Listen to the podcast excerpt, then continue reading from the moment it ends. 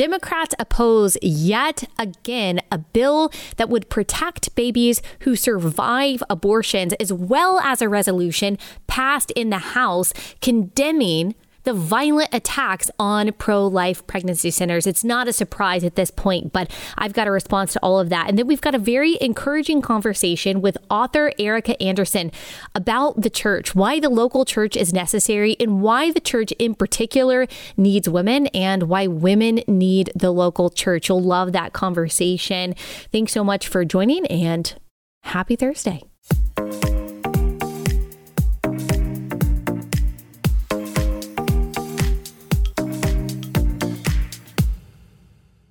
Okay, y'all, you've almost made it through the week. This is like the first week that the year really started. All your resolutions, all your goals, all that stuff. It really started this week. Or if it didn't start for you this week, it can always start next week, or it can start tomorrow. God's mercies are new every morning, like we talked about on Monday. All right, to close this week, we're going to have a very encouraging interview, as I said in the intro at the end of this, with Erica Anderson about the importance of going to church. Maybe that's a resolution that you have. Maybe you're like, this year is the year that I go back to church, that I start tithing, that I become a member of a local gospel preaching church. We're going to talk about that how to do that, what that looks like, and why it is so important, especially for you moms out there, to make sure that you are plugged into a local church. But first, I want to talk about this abortion stuff that happened this week on the House floor. Um, there was an abortion bill that was voted on and passed in the House yesterday on Wednesday. It's H.R. 26, the Born Alive Abortion Survivors Protection Act. This is not the first time uh, that this that this bill has been voted on. We've talked about this several times in the past. There was a Senate bill that was put forth by Ben Sasse. I believe it was maybe 2019 that said the same thing basically that doctors have to exercise the same degree of care as would, this is what the bill says, reasonably be provided to any other child born alive at the same gestational age and ensure the child is immediately admitted to a hospital. Additionally, a healthcare practitioner or other employee who has knowledge of a failure to comply with the degree of care requirements must immediately report such failure to law enforcement. A healthcare provider, a practitioner who fails to provide the required degree of care, or a healthcare practitioner or other employee who fails to report such failure is subject to criminal penalties, a fine up to five years in prison, or both. An individual who intentionally kills or attempts to kill a child born alive is subject to prosecution for murder. The bill bars the criminal prosecution of a mother of a child born alive under this bill and allows her to bring a civil action against a healthcare practitioner or other employee for violation. So here we are talking about a child who survives an abortion saying that, hey, this, this abortionist, these so called healthcare providers that are involved in this abortion, if that child survives your attempt to murder him or her, you must provide that child healthcare. And you might say, well, isn't a bill like this unnecessary? Isn't that already required? No, it's not already required. When I was giving my testimony for the pro life side on the House floor in 2019, I read story after story of women who went to get an abortion, usually a pretty late term abortion, where the child survived. The child was struggling for breath, was uh, writhing in pain was wiggling and taking its dying breaths, and the mothers, seeing their child alive, begged the doctors, please save my child, please do something. And they did nothing. Those doctors, those providers did nothing. In some cases, the child was literally put in a waste bucket and thrown away like trash. There was a terrible story of a nurse who used to help abortions. She went into a closet, like a janitor's closet, where there were babies, some as old as 24 weeks old, um, who had survived abortions and were literally put in there to die. There was a little child that she held in her hands who was aborted because he had Down syndrome, and he took his dying, shaking breaths in her arms. These are not exaggerations. These are not fables. These are not tactics for emotional manipulation. This happens every year in this country where babies are born alive. Kermit Gosnell you don't know who he is? Look him up. Look up Leroy Carhart. Again, these are not just tales that we pro lifers tell you to try to guilt you into being pro life. I'm telling you the reality of abortion. And even when that is not the case, when the baby doesn't survive outside the womb, the only difference between the baby outside of the womb and the baby inside the womb is time and location. There's no difference. And so, even if the baby is only alive inside the womb, that baby is still being poisoned or dismembered, brutally, violently murdered in some way. And so Republicans are, are not even in this bill restricting abortion in any way. They are simply saying, hey, if that baby survives and is outside the womb, you got to do something about it to help that child. And Democrats said no. Every Democrat except for two said no. Doctors should not be required to provide a living, breathing child outside the womb with help. Remember um, the Democrat governor of Virginia, Ralph Northam, how he said on a radio show that it should be up to the doctor and the parents if a baby survives an abortion what to do with that child, that you make that child comfortable as you decide what to do? That's murder. That's murder. All right. And so if you are supporting the side who is vehemently and totally unabashedly, unapologetically supporting the murder of unborn children, and the murder and the negligence toward born children, what are you doing? What are you doing? There's no excuse for that. I'm going to play you a couple clips in just a second of Democrats defending this, calling this an extremist bill. And then I've got some criticism for Republicans as well. But first, let me tell you about our first sponsor for the day. That is Naturally It's Clean. So I am getting messages from you guys all the time saying, hey, what's that cleaning company that you're promoting that you say takes all the stains out of your carpets and out of your shirts and makes your stainless steel appliances look amazing? It's Naturally It's Clean. I love this company because I love their products. They provide effective cleaning products using powerful plant based enzymes. These are hospital grade solutions, so they really work, but they don't reek of nasty chemicals. They've got uh, specialized formulas for every area of the home. Like I said, I love the carpet cleaner, the multi surface cleaner, also love the stain remover for all of our clothes. You moms know how often you use those stain removers. And I love that it is safer for my family, for my home, than the typical standard um, cleaning products because their ingredients are so natural. Everything is made in America. They offer free shipping on all cleaning kits. If you go, to naturallyitsclean.com slash Allie You can see the products that I love the most. You can get an additional 15% off your order. Naturallyitsclean.com slash Allie for 50, 15% off. Naturallyitsclean.com slash Allie. Here is Sheila Jackson Lee. Sheila Jackson Lee is a Democrat representative from Houston. She has represented Houston for a very long time, who I guess is very glad about the disproportionate rate of black babies who are aborted every year. Instead of doing anything to make it easier for these women to keep their children, she is ensuring that these women um, have access to the murder of their children. And here she is defending that when it comes to the debate on this bill. I know that this is a most personal decision and one that families do not want to make. But as a person of faith, I believe it should be that woman, that family, that God, and that doctor. As a person of faith, what faith is it what faith is it? I'm guessing she believes that she is a Christian. What faith is it in if it if it is um, supposedly Christian faith that informs your view that killing the life of an innocent person, taking the life of an innocent person, is a personal choice? Is taking the life of an innocent person outside the womb just a personal choice between those two people and God? No, we think that the law should be involved there. We tend to believe that human beings have human rights, right? I mean, and these rights exist to protect everyone, but in particular, the most vulnerable. And when those rights are infringed upon, most fundamentally the right to life, we believe that the law should step in and then punish the person who is taking the life of that person. So, why does that not apply to human beings who just happen to be inside of the womb and certainly human beings who are outside of the womb by a few seconds? I promise you that the Christian faith does not defend that. You are deluding yourself, just like Hakeem Jeffries yesterday was deluding himself, and God will not be mocked, as Galatians 6 says. I promise you that one day there will be vengeance for the blood of the infants that have been murdered by abortion. Do not be on the wrong side of that, Christian. Here is another um, pro choice Christian she says, a Democrat, let's see, from the from the state of Michigan. Now, pro-choice Christian is an oxymoron. You can be um, wrong about many things as a Christian. I've been wrong as by about many things as a Christian. That doesn't necessarily mean that you're not a Christian, but it does mean that you will eventually, if you are a true Christian, be sanctified out of your support for legal abortion.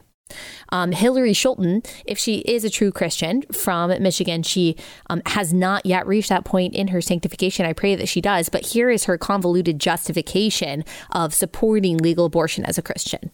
As a pro choice Christian who chose life, this issue is so personal to me. My faith informs my actions, but it doesn't dictate the policy of an entire nation. And further, when I read the scripture, I turn to passages and I'm guided by passages like Jeremiah 1 verses 5, which states, I knew you before I formed you and I placed you in your mother's womb. It doesn't say the government's womb or the speaker's womb. It says the mother's. Am I allowed to say, am I allowed to say that she's an idiot? I mean, okay, let me say that that is idiotic. She's probably not an idiot. Like, she's probably actually very smart.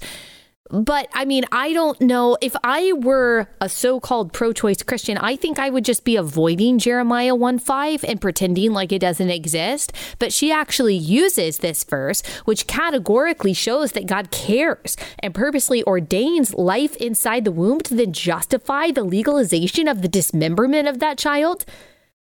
Girl, remember, do not be on the wrong side of God, who will come in vengeance for the blood of the infants who have been slaughtered in this country and everywhere. Whew, it makes me shudder to think of that.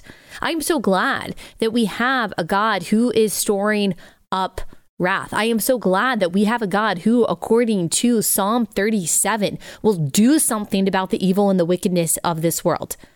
And only by grace through faith can any of us be on the right side. It's not our politics, it's not our ideological stances, it's not our opinions that puts us on the right side. It's only Christ who puts us on the right side. But Christ sanctifies our heart and our mind so that we are in alignment with God's truth. You are either not a Christian or you are not in the point of your sanctification yet where you have been able to see the truth of the wickedness that you are supporting that has an eternal impact. All right, we don't have very much time. I I also wanted to point out this clip by Ayanna Pressley, who is also a Democratic representative, because there were this there was this other bill or resolution that was passed in the House, and it was titled "Expressing the Sense of Congress Can."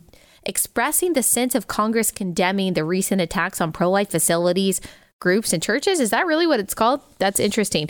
So the resolution detailed 35 attacks on pro life facilities, groups, and churches since May 2, 2022. The Dobbs leak, by the way, who leaked the Dobbs decision? Interesting that we still don't know that. Um, it says, whereas the Biden administration has failed to take action to respond to the radical attacks on pro life facilities, groups, and churches or to protect the rights of these organizations, and whereas these attacks on pro life facilities, groups, and churches have included vandalism, and so it's asking the Biden administration to do something about that. Interesting that they've done nothing. That's because our DOJ is completely ideological, completely political. The same people who say that they care about fascism apparently have nothing to say about the fascistic methods of our so called justice um, department you guys know how much these pro life facilities do to actually give women a choice and to provide them the safety and security and the resources to choose life for their children. The most loving and supportive and incredible and God glorifying places, I think, in this country.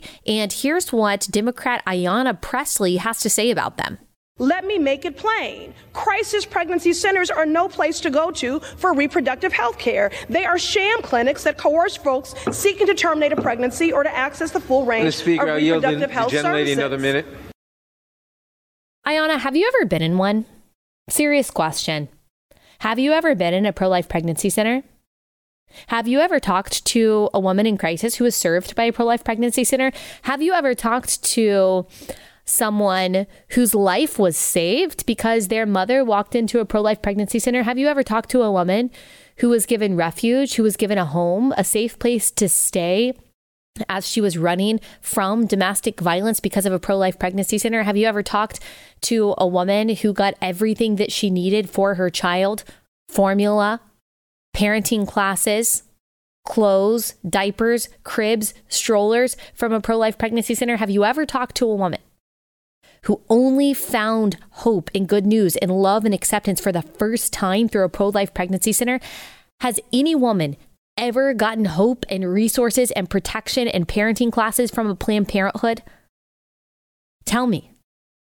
No, of course, Ayanna Pressley is on the side of wickedness and evil. And so she has exchanged the truth of God for a lie and believes things that are the exact opposite of the truth. And if you out there, if you have not been convinced yet about the evil of abortion and that we all need to be doing something as Christians to fight against it and to serve and help the families who find themselves with surprise pregnancies or find themselves in crisis situations, you go to your pro life pregnancy center close by. I promise you, the work that you say needs to be done is probably already being done in your community by the faithfulness of Christians who are up against lies like the ones that Ayanna Pressley is is promulgating.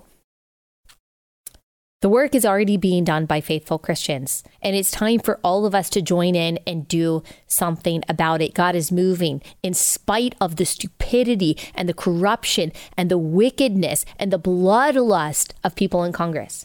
Now, the one criticism that I've got of Republicans before we close this segment out in all of this is that I, I wonder why. Maybe someone can tell me, like maybe I'm missing something, but Republicans had the White House, the House, and the Senate was the the why didn't the Born Alive Act pass then?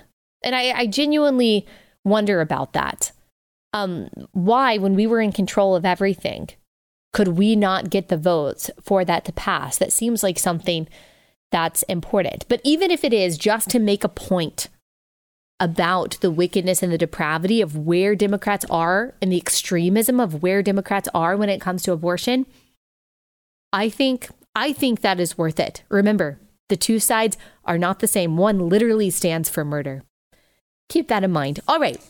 We're going to get into a little bit of a lighter conversation, an encouraging conversation with our friend Erica Anderson um, in just a second. But I just wanted to make sure I responded to some of that absolute craziness. Let me tell you about our next sponsor for the day, and that is Relief Band. So if you struggle with nausea for any reason, whether you've got morning sickness because you're in that first trimester of pregnancy, or whether you're going through chemotherapy, or you get motion sickness, or you get sickness with anxiety and travel, but you don't want to take medication that you're afraid is going to have terrible side effects, you need to try Relief Band. Relief Band is a band that you put on your wrist. It stimulates a nerve in your wrist that signals to your brain to then tell your stomach to stop getting nauseous. Relief Band is the number one FDA cleared anti nausea wristband that has been clinically proven to quickly relieve and effectively prevent nausea and vomiting. I've got a friend, she's in her first trimester and she's using it right now, and she says that it works for her. My sister in law, she has had motion sickness forever. She really likes Relief Band. So try it out,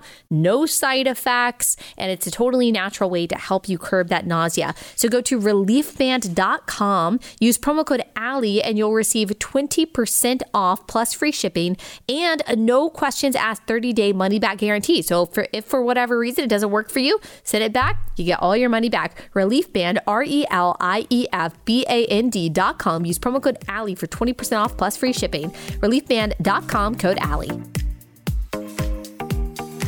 Well, Erica, thank you so much for joining Relatable. This feels like it's been a long time coming. Uh, can you tell everyone who may not know who you are and what you do? Sure. My name is Erica Anderson, and I live in Indianapolis, Indiana, with my two kids uh, that are four and seven. I'm a freelance writer. Um, I write for World Magazine, just like you do, Allie. Yes. And uh, also Christianity Today. And I've written a couple books, and one of which we're going to talk about today.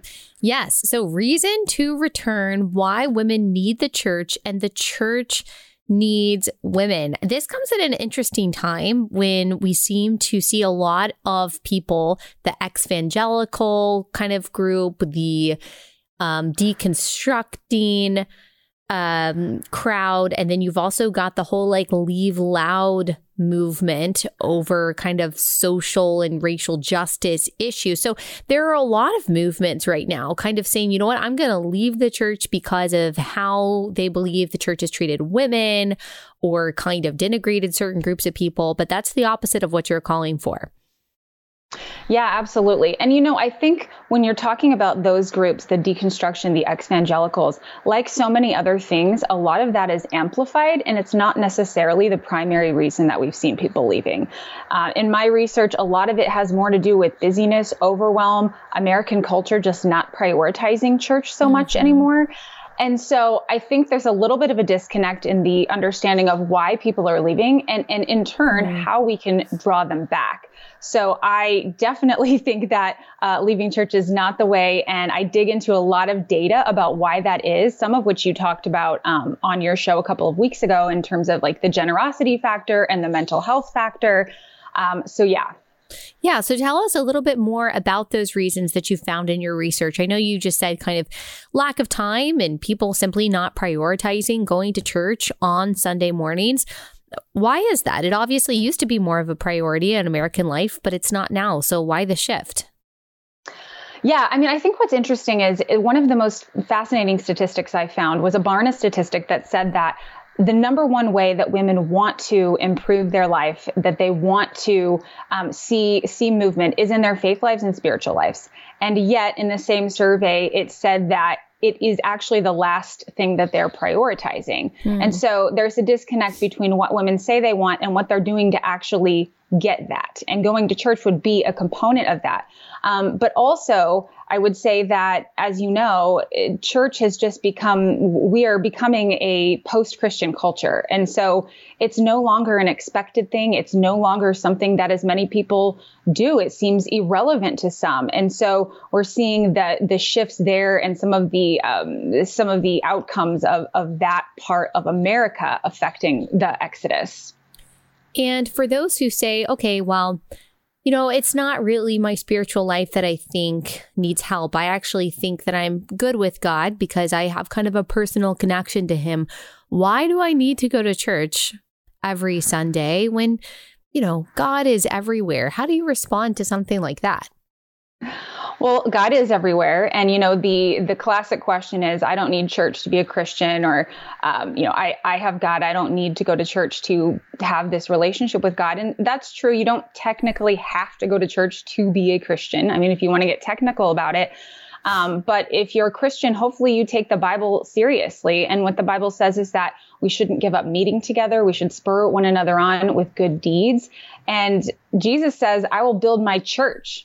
He doesn't say, I will build um, you, individual person, which of course we do grow in our own individual lives. But there's a strong emphasis on the church body coming directly from Jesus. And, you know, one of the verses that I was just reading the other day, it says, you know, be shepherds of the church of God, which he bought with his own blood. Mm-hmm. And so to, to sort of um, disassociate or reject this church that Jesus bought with his own blood. I mean, that that doesn't seem like a great idea. But at the same time, I understand that sometimes people have been through things, sometimes people have had bad experiences. And so I want to ask people, can you open your heart and mind to envision another um, experience of church, maybe one that's different than the one you've had in the past? I live in the Bible Belt, and a lot of my listeners do too, which means there are a lot of options for churches. They are not struggling with a lack of opportunity to go to church, but it can be really overwhelming. They know, especially if they listen to the show, they've heard me say a million times you need to find a church that is preaching God's word the whole word unapologetically. But that's not always easy to find. And sometimes you go to a church that makes you feel good or it has good classes or resources or mission trips, but you're not really sure about what's coming from the pulpit. And you don't know really how to weigh all the different aspects of the church to say, okay, this is what's most important or this is important too. So, like, how do you recommend? A woman look for the right local church in her area? What should she be thinking about? Yeah, I mean, I, I actually created this little like free course thing called how to find a new church 101 so i, I go into That's that great. and if you if you buy the book you can just get that course for free on my website. Um, but some of the things i talk about is you just first of all you just start with the basics. You start on a website. You, you most churches have their doctrinal statements listed on their website and you can find a whole lot about what they believe there and you can immediately you know, cross out some of the options that you may be thinking of. And yes, there are so many churches in places where I live, like Indiana and where you live. And um, so it can't, it's not necessarily easy. But I have seen, like, for example, I found my church, my home church that I've been at for almost seven years honestly through just a local mom's Facebook board. And people are always very um, helpful in providing links. And so I got tons and tons of suggestions um, and I was able to look through those and you can start to filter out the ones that you don't think are going to be aligned with you. And of course, I think that the number one thing is that uh, you go to a church that preaches directly from the Bible, um, that your doctrinal statements on that website are lined up, um, that the church is involved with the community, that they're discipling members. There's a lot of different factors. Some of the things are you need to have this. Some other things are you want to have this. And sometimes that's a personal um, give and take, especially if you have kids and you might be looking for, you know, a church that has opportunities for them as well. Um, but it takes time. It takes intention. You, you're not going to just pick one on the map and find it. It's an important decision. And so it's worth taking the time to find the right church family. Yes, and there's no perfect church. And so at some point, you do kind of have to say, you know what, maybe I don't like this. I don't know. This is not true for me, but just giving an example, like a kind of not important example. Like, I don't like this soloist voice who sings every Sunday, or I didn't necessarily agree with what my Sunday school teacher said, or different aspects like that. Like, there is going to be a level of compromise but there are things on which you don't want to compromise, like the doctrinal statements, like the theology, like the exegesis. Yes, like involvement in community and what they offer for community as well. And so it can be, it can take some time, but I do think it's important to, after a period of trying to figure out prayerfully, wisely, which local church to belong to, to pick one because I do think something that we see, especially among young people, my husband and I did this for a period of time too when we moved, is we just kind of dated a bunch of churches. And for a year, we went to church after church after church. And after every church service, we would have some kind of complaint or some kind of way that the church wasn't perfect. And we finally just had to grow up and say, you know what? There's not going to be a perfect church that is meant for serving me in every way that I think I need to be served. I need to plug into a gospel preaching church and serve others and serve the church, as you said. Um, and so I think that that's also something for people to consider. Even if you're going to a church every Sunday, you need to be plugged into a church and tithing to a church. Yeah, and I would also say, you know, there's this sort of a stereotype or myth out in culture, you know, as we've seen, you know, stuff about church too and all of that out there. Like there's this pervasive myth that, you know, every church has this unhealthy aspect.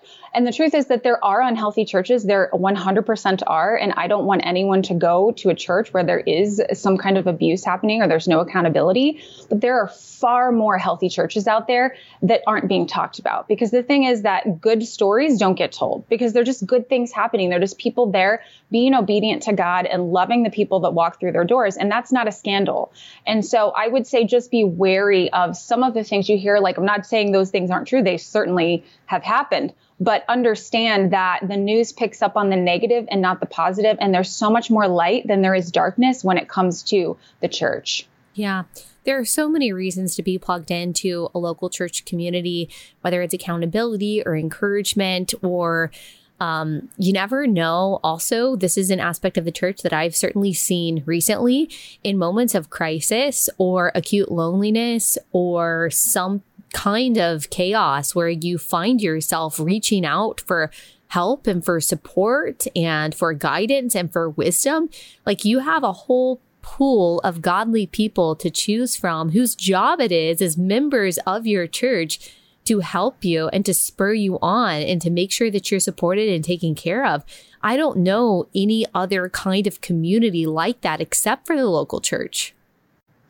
Yeah, I, I, kind of look at it. I have this vision in my mind of, you know, the more people that we have surrounding us in our lives, it's almost like this this huge safety net that just gets bigger and bigger, and it becomes this buffer and this encouragement and this comfort within this world, which is hard. Life is hard, and so the more people that we have around us, caring about us, encouraging us, especially, you know, in the supernatural power of the Holy Spirit inside the church, like that is only going to be good for us. And then the second part of that that I love about the church is is for my kids because the more um, you know trustworthy, honorable Christian men and women that are surrounding them, the better for them. They're going to grow up surrounded by that, having lots of people they can trust. Kids do better when they have more adults, loving adults around them that they can trust. And so my kids have been a huge um, motivator in how I think about this and considering that studies show uh, a lot of people kind of rethink what they're doing with their faith when they have kids because they are thinking well i want my kids to have faith.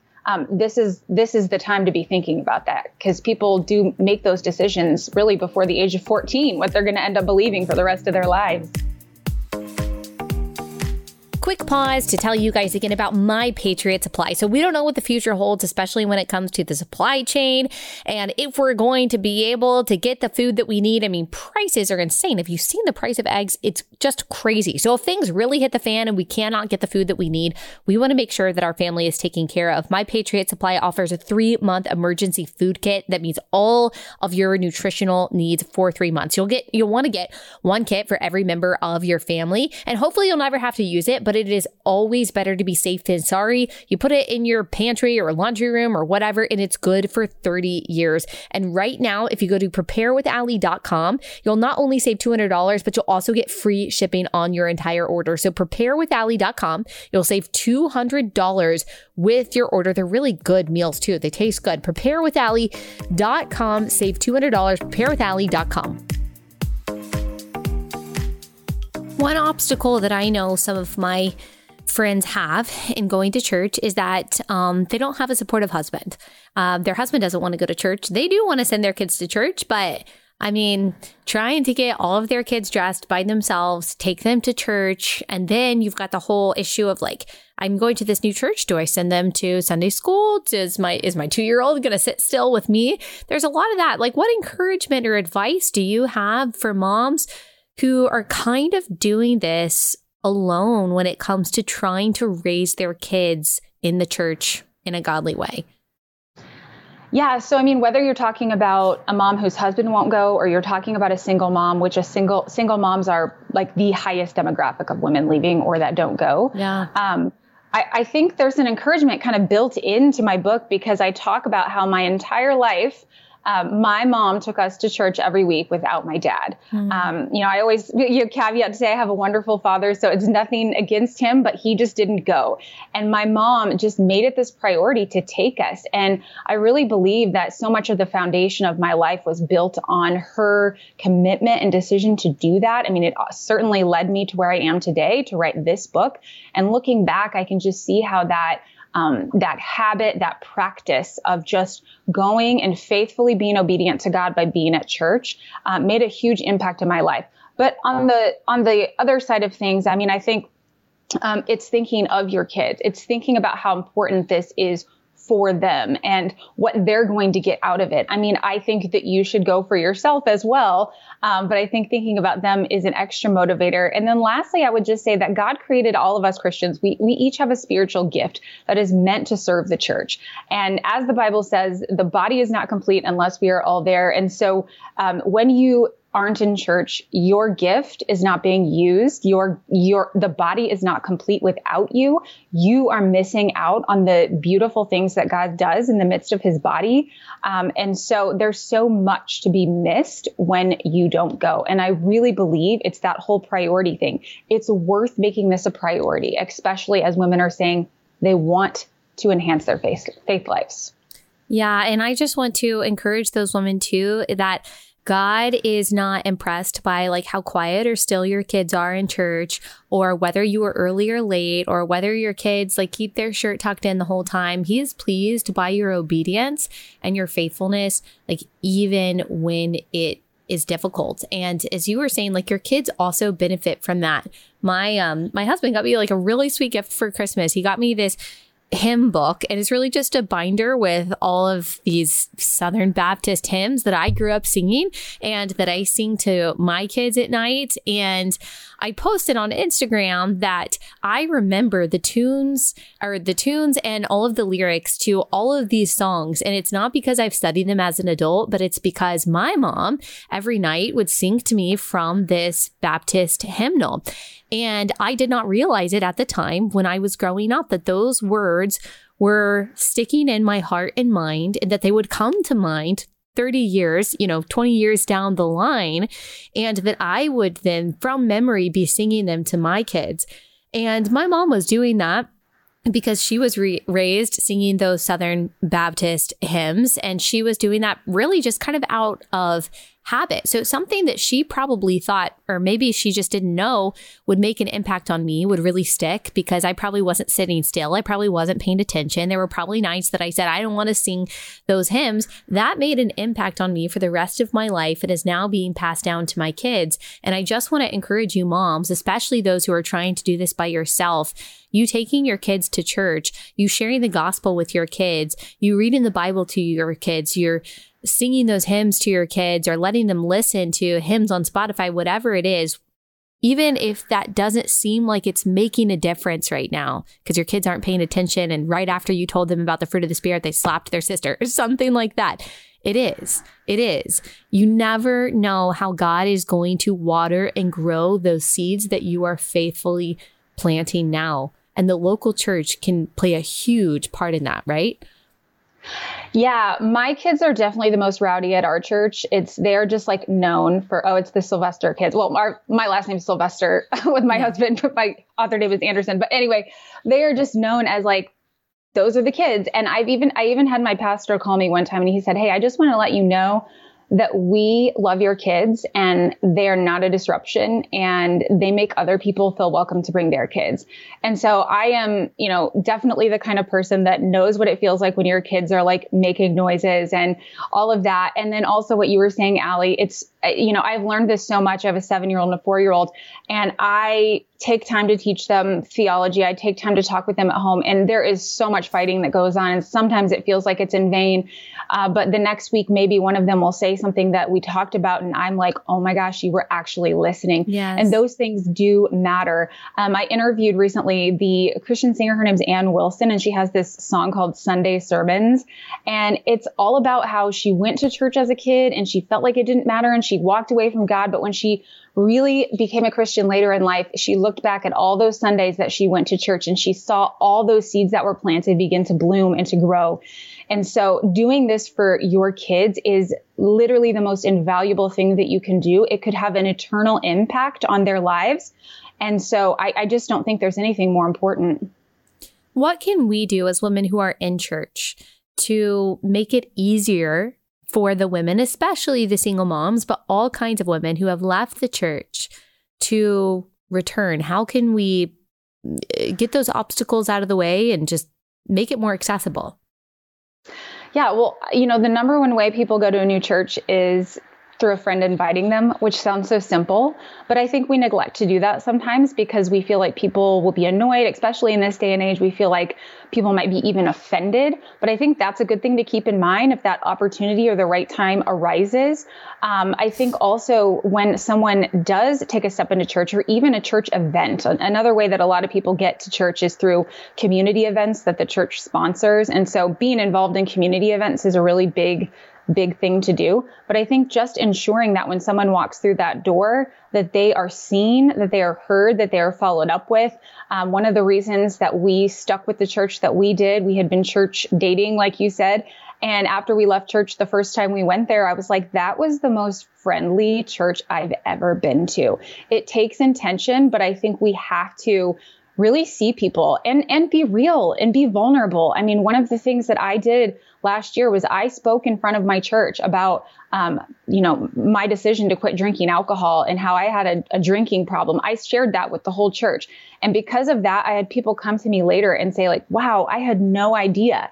And I think that vulnerability is something that we can have more of so people can realize you can walk in the door with all of your crap and we want you to be here. Yeah. And we accept you as you are, where you are, and we just want to love you and bring you closer to God.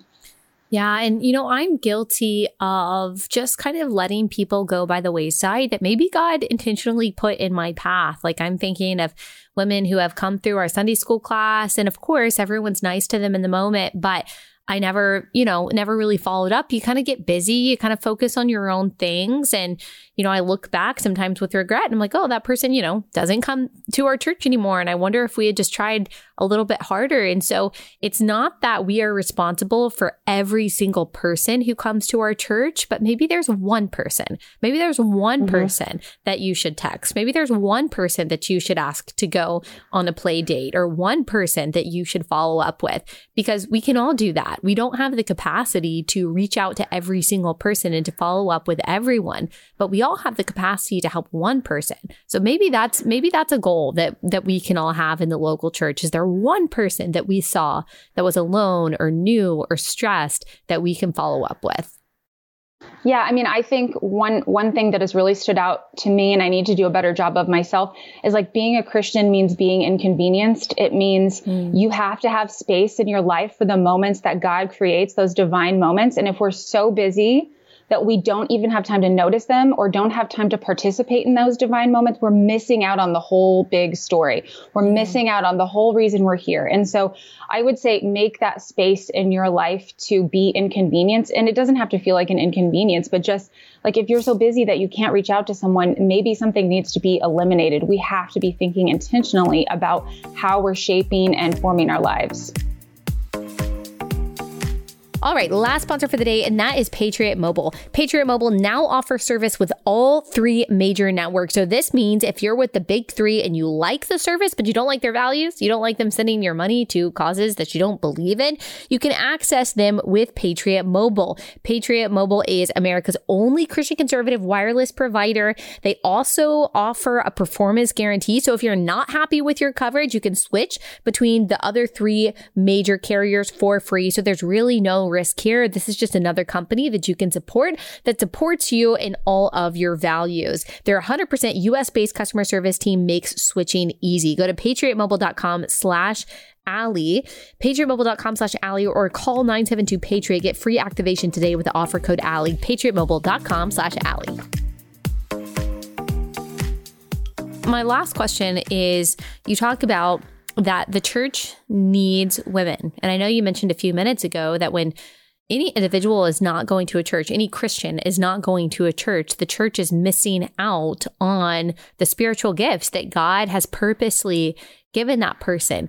What do women specifically contribute to the church that is so necessary and could be missing if women are not attending? Yeah, well, I think women, like many times, not not in all circumstances, but I, th- I do think God has given women certain spiritual gifts, oftentimes that He doesn't give men. And you know, men, God sees men and women as equal, of course. And so when women are not represented there in His church, it is not complete. And so those unique things that He is putting in them, and it could, you know, it's a it's a whole variety of things, whether that you know, be uh, teaching or whether it be hospitality or whatever that gift is, we need each and every person, including women. And I also think that um, I'd like to see the perspective of women, just you know, more input in what the church is doing. Not because not not not a you know conversation about women pastors. I'm not going there in this book by any means, um, but just to say, getting getting more women's perspective on what the church is doing on various programs and all of that, because actually more women than men go to church right now. And so um, it's just kind of interesting to see those numbers. But I just think there's so much we're missing when people are leaving, when women are leaving specifically, we're missing that component of the church. Um, and I just lost my train of thought, but that's yeah, that's it. Well, it'd be interesting to be interesting also, and maybe someone has written a book specifically on why men don't attend church because you know my wheels are turning. There's i think a whole host of of reasons for that. But i appreciate you addressing women. Women and men are equal in dignity but different when it comes to the things that we bring to the table. And so the nurturing and the nourishing and the beautifying that women are so innately good at um, of course, that contributes to the health and the well being of the church. In a way that it wouldn't if it were only men. And of course, the opposite is true too. The the building and the initiating and the conquering and the fighting and all the things that come so innately to men are also necessary for the health of the church. So thank you so much for writing this book. It's called Reason to Return. You can get it, I'm guessing, wherever books are sold, correct? Yep. Okay, awesome. And then where can they find you if they want to follow you? Yeah, uh, my name is spelled E R I C K A A N D E R S E N, as you can see on the screen. So you can find me on Instagram, Twitter, um, erickaandersen.com, all the things. Uh, my name, you should find me if you Google it. And I would love to hear from you and also get you that How to Find a New Church 101 course on my website um, if you purchase the book. Yeah, and I will include in the description of this episode, I, t- I share this link. Now, it's only for Baptist churches, and I know there are a lot of awesome, like, you know, Presbyterians, etc., out there listening too. But founders.org slash church dash search. I will put that in the description of this episode. I've, I actually just had a friend text me yesterday and said that she found her Bible believing, gospel preaching church through that link and that it's been so formative and game changing for her family. And that, of course, is the power of the local church. It can be game changing for your family. So thank you so much, Ericka. I really appreciate you taking the time to join us. Thank you, Allie.